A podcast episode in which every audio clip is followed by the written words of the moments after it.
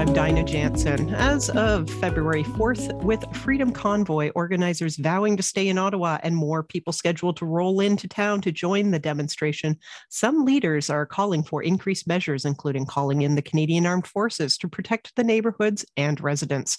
Prime Minister Justin Trudeau has said using the military to clear the convoy is not in the cards. Now, into its eighth day in Ottawa, the RCMP will be deploying additional forces to assist Ottawa police with policing this demonstration. And here in this segment to chat about policing efforts being deployed to help end this tricky stalemate between the federal government and members of the trucker protest is Professor Andrew Graham from the School of Policy Studies here at Queen's University. Welcome, Andrew. Thank you. Welcome. Glad to be here. Okay, so break it down for us, Andrew. What is the current situation and why is there a stalemate in Ottawa right now?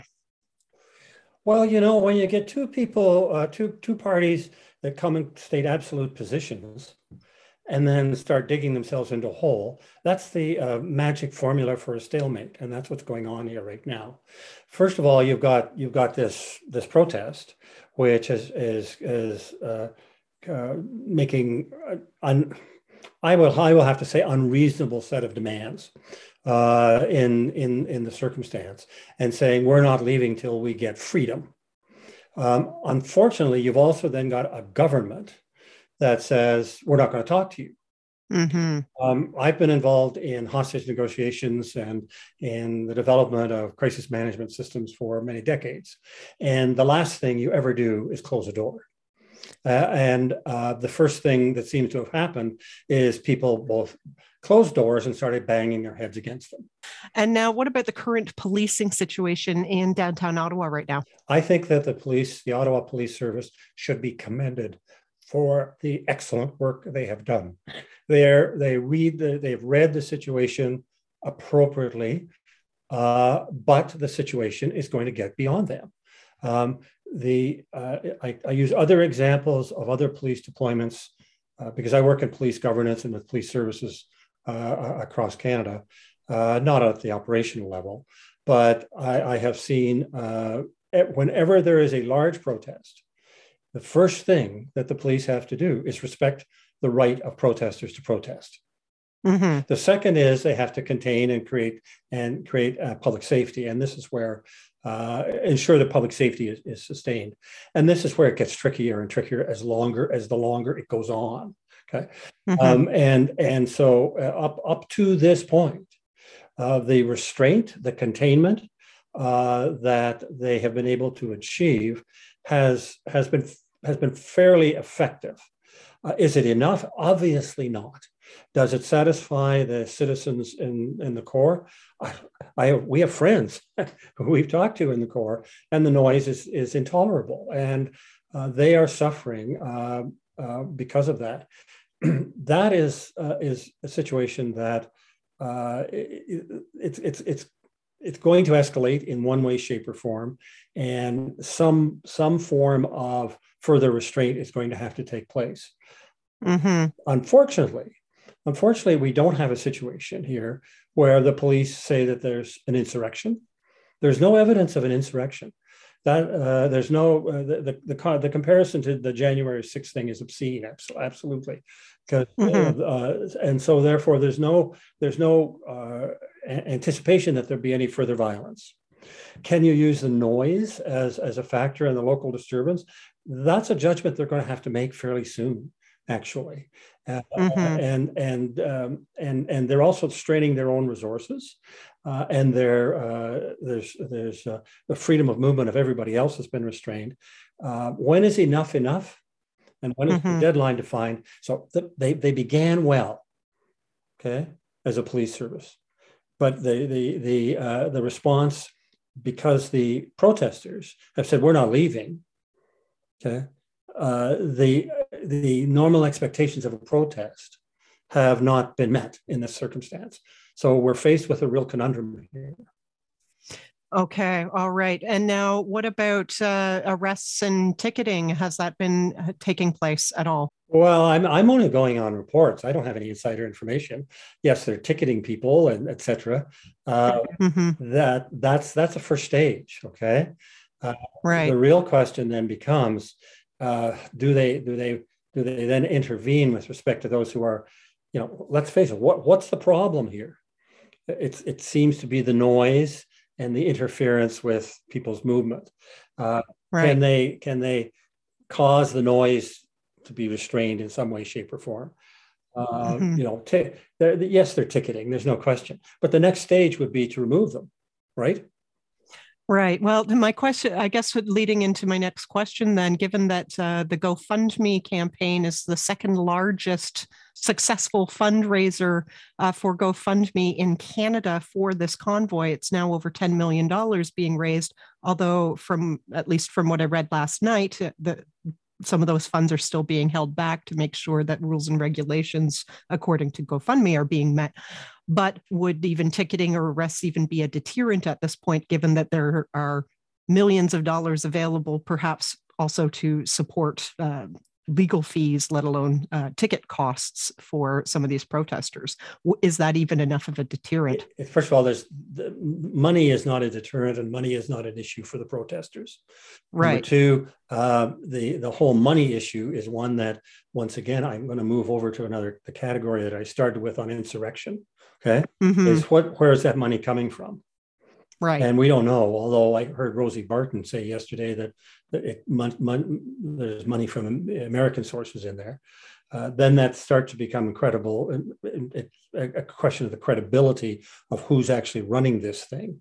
But let's let's just face it. This is a dedicate. They're dedicated to a cause. They don't care. I mean, they get a ticket. That's a that's a little. Let's wear it with pride. Okay, you know. Yeah. It's irrelevant. It's not. It, it's not going to work. Um, I think that that's the police are doing that uh, appropriately, and it, it's it's the law, but they're doing it as much as they can to sort of satisfy the public that they're doing as what as uh, as uh, uh take reasonable steps to uh, mm-hmm. to uh, to deter this stuff. But it's not going to deter anything.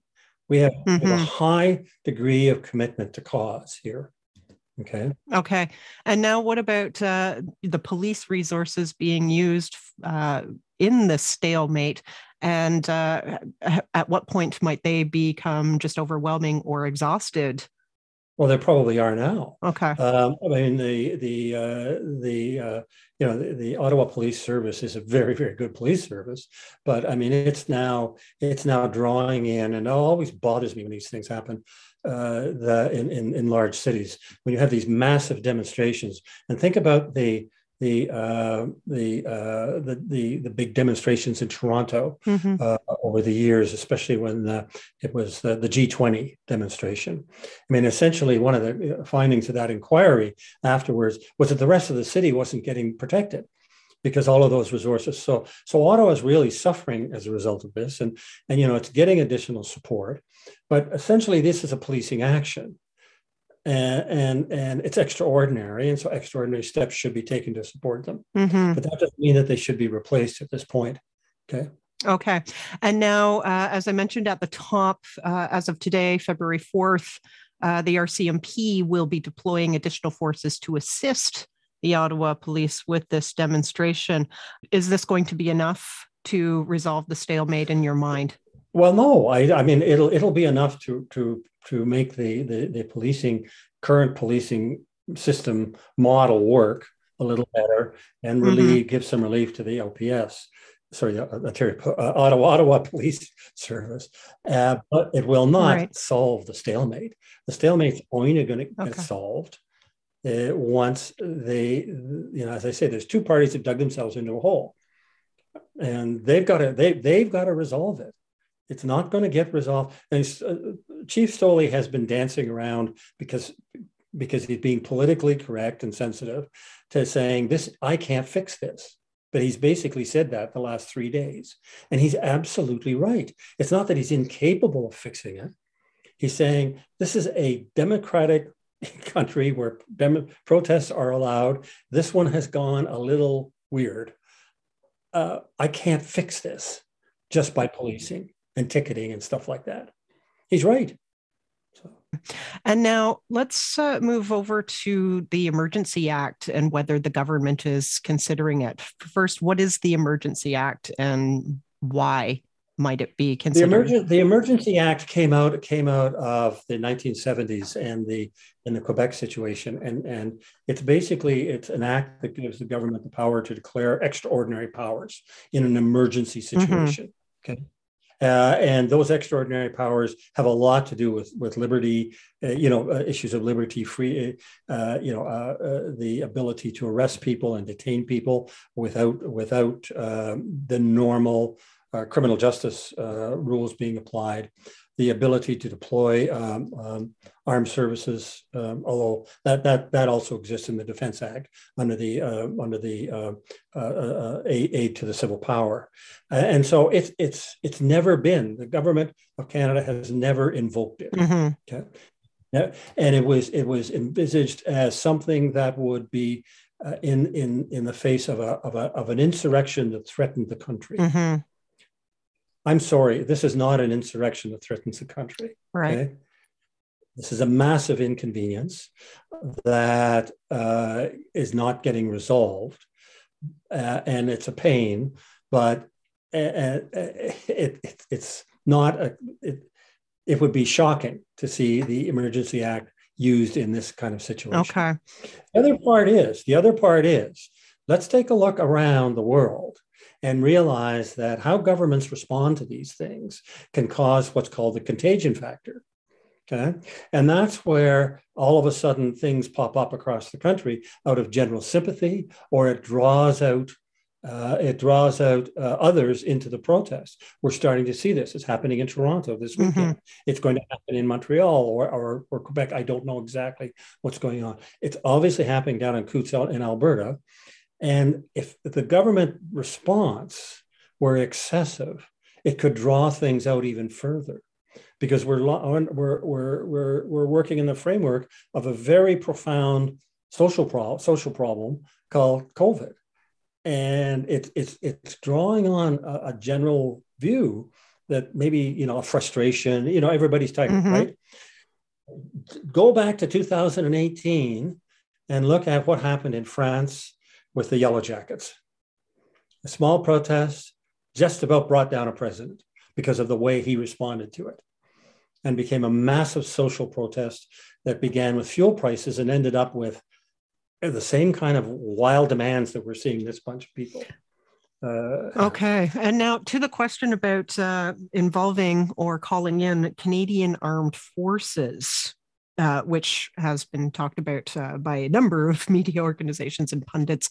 Is this uh, in the cards, so to speak? And what impacts would calling the CAF in to resolve the situation? What impacts would this have uh, on political or even constitutional grounds? Well, it's aid to the civil power, as I've already said. Okay. Right. What would they do? Okay. I mean, I think that has to be the key question. What are you calling them in to do? But the question is, you, you want them to simply, you know, uh, create a perimeter and and and do a passive role? Um, do you want them to go in and attack Canadians? No, I don't see that. I don't envision that. Right. See, see the the implication of it is that, like, I, I think if if there was a tactical issue here, where at the end of the day, that zone was cleared out of people and they had to get the machines out. Call in anybody, I don't care. But a conflict, think of the ramifications and the implications of the Oka crisis. That's when the army was called in. Th- think about th- these things, um, and, and uh, uh, these things have a tendency of creating impacts that are totally unintended. Okay. And the government has to be very careful in its response that it doesn't accelerate or exaggerate or cause other people to join in Mhm. or to, to develop a sympathy for these people. Now, the good news for the government is that these people are hard to be sympathetic with, okay, because of the way that they're handling the media, but uh, and and and generally their behavior. But uh, I mean, I think the government would not call in the army. I mean, the government hasn't done anything. Okay, the government has stuck its head in the sand and said, "We're not, we're not talking to you." Mhm. Um, the first rule of effective negotiation is to never say never. Okay, Right. to keep the door open. Mhm. It's to keep, you know, the, the second the second rule is to engage. And, and at the moment, the government has said, get out of town. Uh, we're not going to talk to you. Uh, and, and that doesn't mean, uh, you know, as, as the media will, will, will catch on, you know, talk to the prime minister. Uh, but there's no negotiators. There's nobody standing sort of saying, on behalf of the government, welcome to Ottawa. You know, when are you leaving? Uh, but but you know what I mean. There's nobody sort of saying, how can we how can we work our way through this, uh, etc. Uh, instead, they're playing the game through the media, which is is profoundly dangerous. Uh, profoundly dangerous because it invites hardening of positions. And secondly, they're both bringing the both parties are bringing totally hardened positions to the to the beginning of things, uh, and then they're not talking to each other. Mm-hmm. Okay. Now I don't know, like you know, I'm not privy here, right? They may be talking, but there's no evidence that that's happening. Mm-hmm. You know what I mean? Okay. Um, would there be a formal sit down of some kind? Yeah, I mean there should be. There should be. So would that be your prescription then? Is uh, sitting down at some kind of negotiating table set yeah. up on mutually agreeable yeah. terms and well, territory? I don't, I don't. I don't care who they send in to to talk. I mean, uh, at the moment, I mean, unfortunately, it, it, all turns into I want to have Justin Trudeau here. Well, Justin Trudeau is the decision maker, and and in in any of these events, you never send in the decision maker you send in an interlocutor or, or somebody who is going to carry the message back and forth. Mm-hmm. That's the smart thing to do. And in fact, you'd send a group of them. But it, my, my, I mean, my basic point is that sending the army has to be seen as an ext- in extremis. There has to be some reason for it. We'd be a, a apprehended in, insurrection, which we don't have evidence for. If foreign interference might be, but there's not aside from the goofiness of some of the stuff at the beginning around, you know, uh, putting the governor general, having the governor general fire everybody, uh, you know, which suggests some like they don't understand the Canadian scene. Um, the real need here is, is for for them just to sit down and talk, and and talk now is is the only way that this is ever to is ever to fade out. Um, there's no basis for uh, for for uh, a, a, use of force intervention at this juncture. Mm-hmm. Okay, and now with, to that end too, uh, it sounds to me that if there were um, uses of force, for example, through uh, involving Canadian armed forces and uh, enabling the uh, Emergency Act, that seems to be a powder keg uh, right there, and and would seem to only fuel the arguments of the convoy folks uh, that are putting forward related to uh, questions about freedom and rights in Canada. You know, one of the things you do not want to achieve, uh, you want you don't want to see out of these these things, uh, and uh, from a, government point, from a good government point of view. I don't care whether it's liberal or conservative, or just from a good, stable society point of view, is to create heroes. Okay. Mm-hmm and to create heroes for the wrong reason. And, um, and this would create for a segment of the population some heroes. You know, they could become, let's say, let's say hypothetically the army goes in on February the 15th and they could become, you know, the heroes of February 15th You know, the uh, and and and and and and that that that would then fuel uh, what I, I think is a fairly a strong um, but but I'm, I'm, trying to choose my words carefully here. a, a fairly strong but small group of people who oppose the whole of the efforts to deal with with COVID. Uh, and the complications and difficulties that is as being translated into vaccinates, hmm. vaccines, mm-hmm. stuff like that. Mm-hmm. And, and as such, uh, it would then, from a, a, good government point of view, first of all, make it even harder to deal with COVID. And secondly, would it would it would for it would create a radicalization of, of certain groups that we don't need to have happen in this country. It's not healthy for the country. Mm-hmm. And yeah. But in terms of hero uh, creation, for example, uh, last night I saw on Instagram a, a, video footage of a woman standing at the tomb of the unknown soldier, and there is apparently a search out for this person uh, suspected or being accused of desecration of that tomb she stood uh, from what i saw in the video she was standing on the pedestal of the statue and yelling freedom but did not you know vandalize the the the thing so what's happening here in terms of hero creation and that the media itself is sharing the story too well, yeah, but but no, sorry. With respect, to, like that, that's actually why I said at the beginning this group brought a lot of stupidity to this to this table, because why why why that person would do that, not realizing that that individual act has is doing huge damage to any public sympathy that they may have ever thought they were going to get. Okay, that's not creating heroes.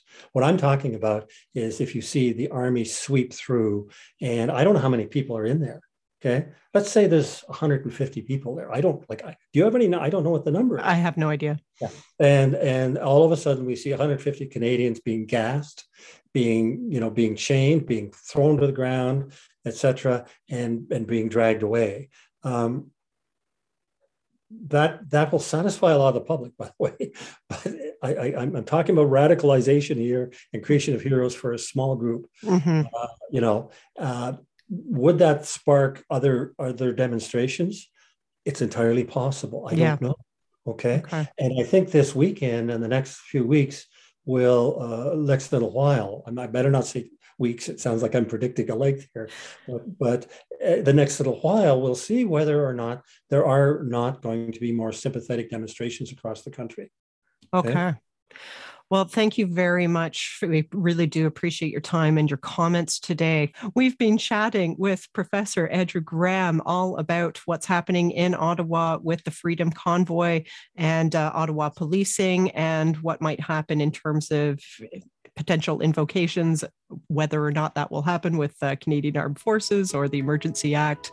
Thank you very much for joining us today and sharing so much of your time. A real pleasure. Thank you.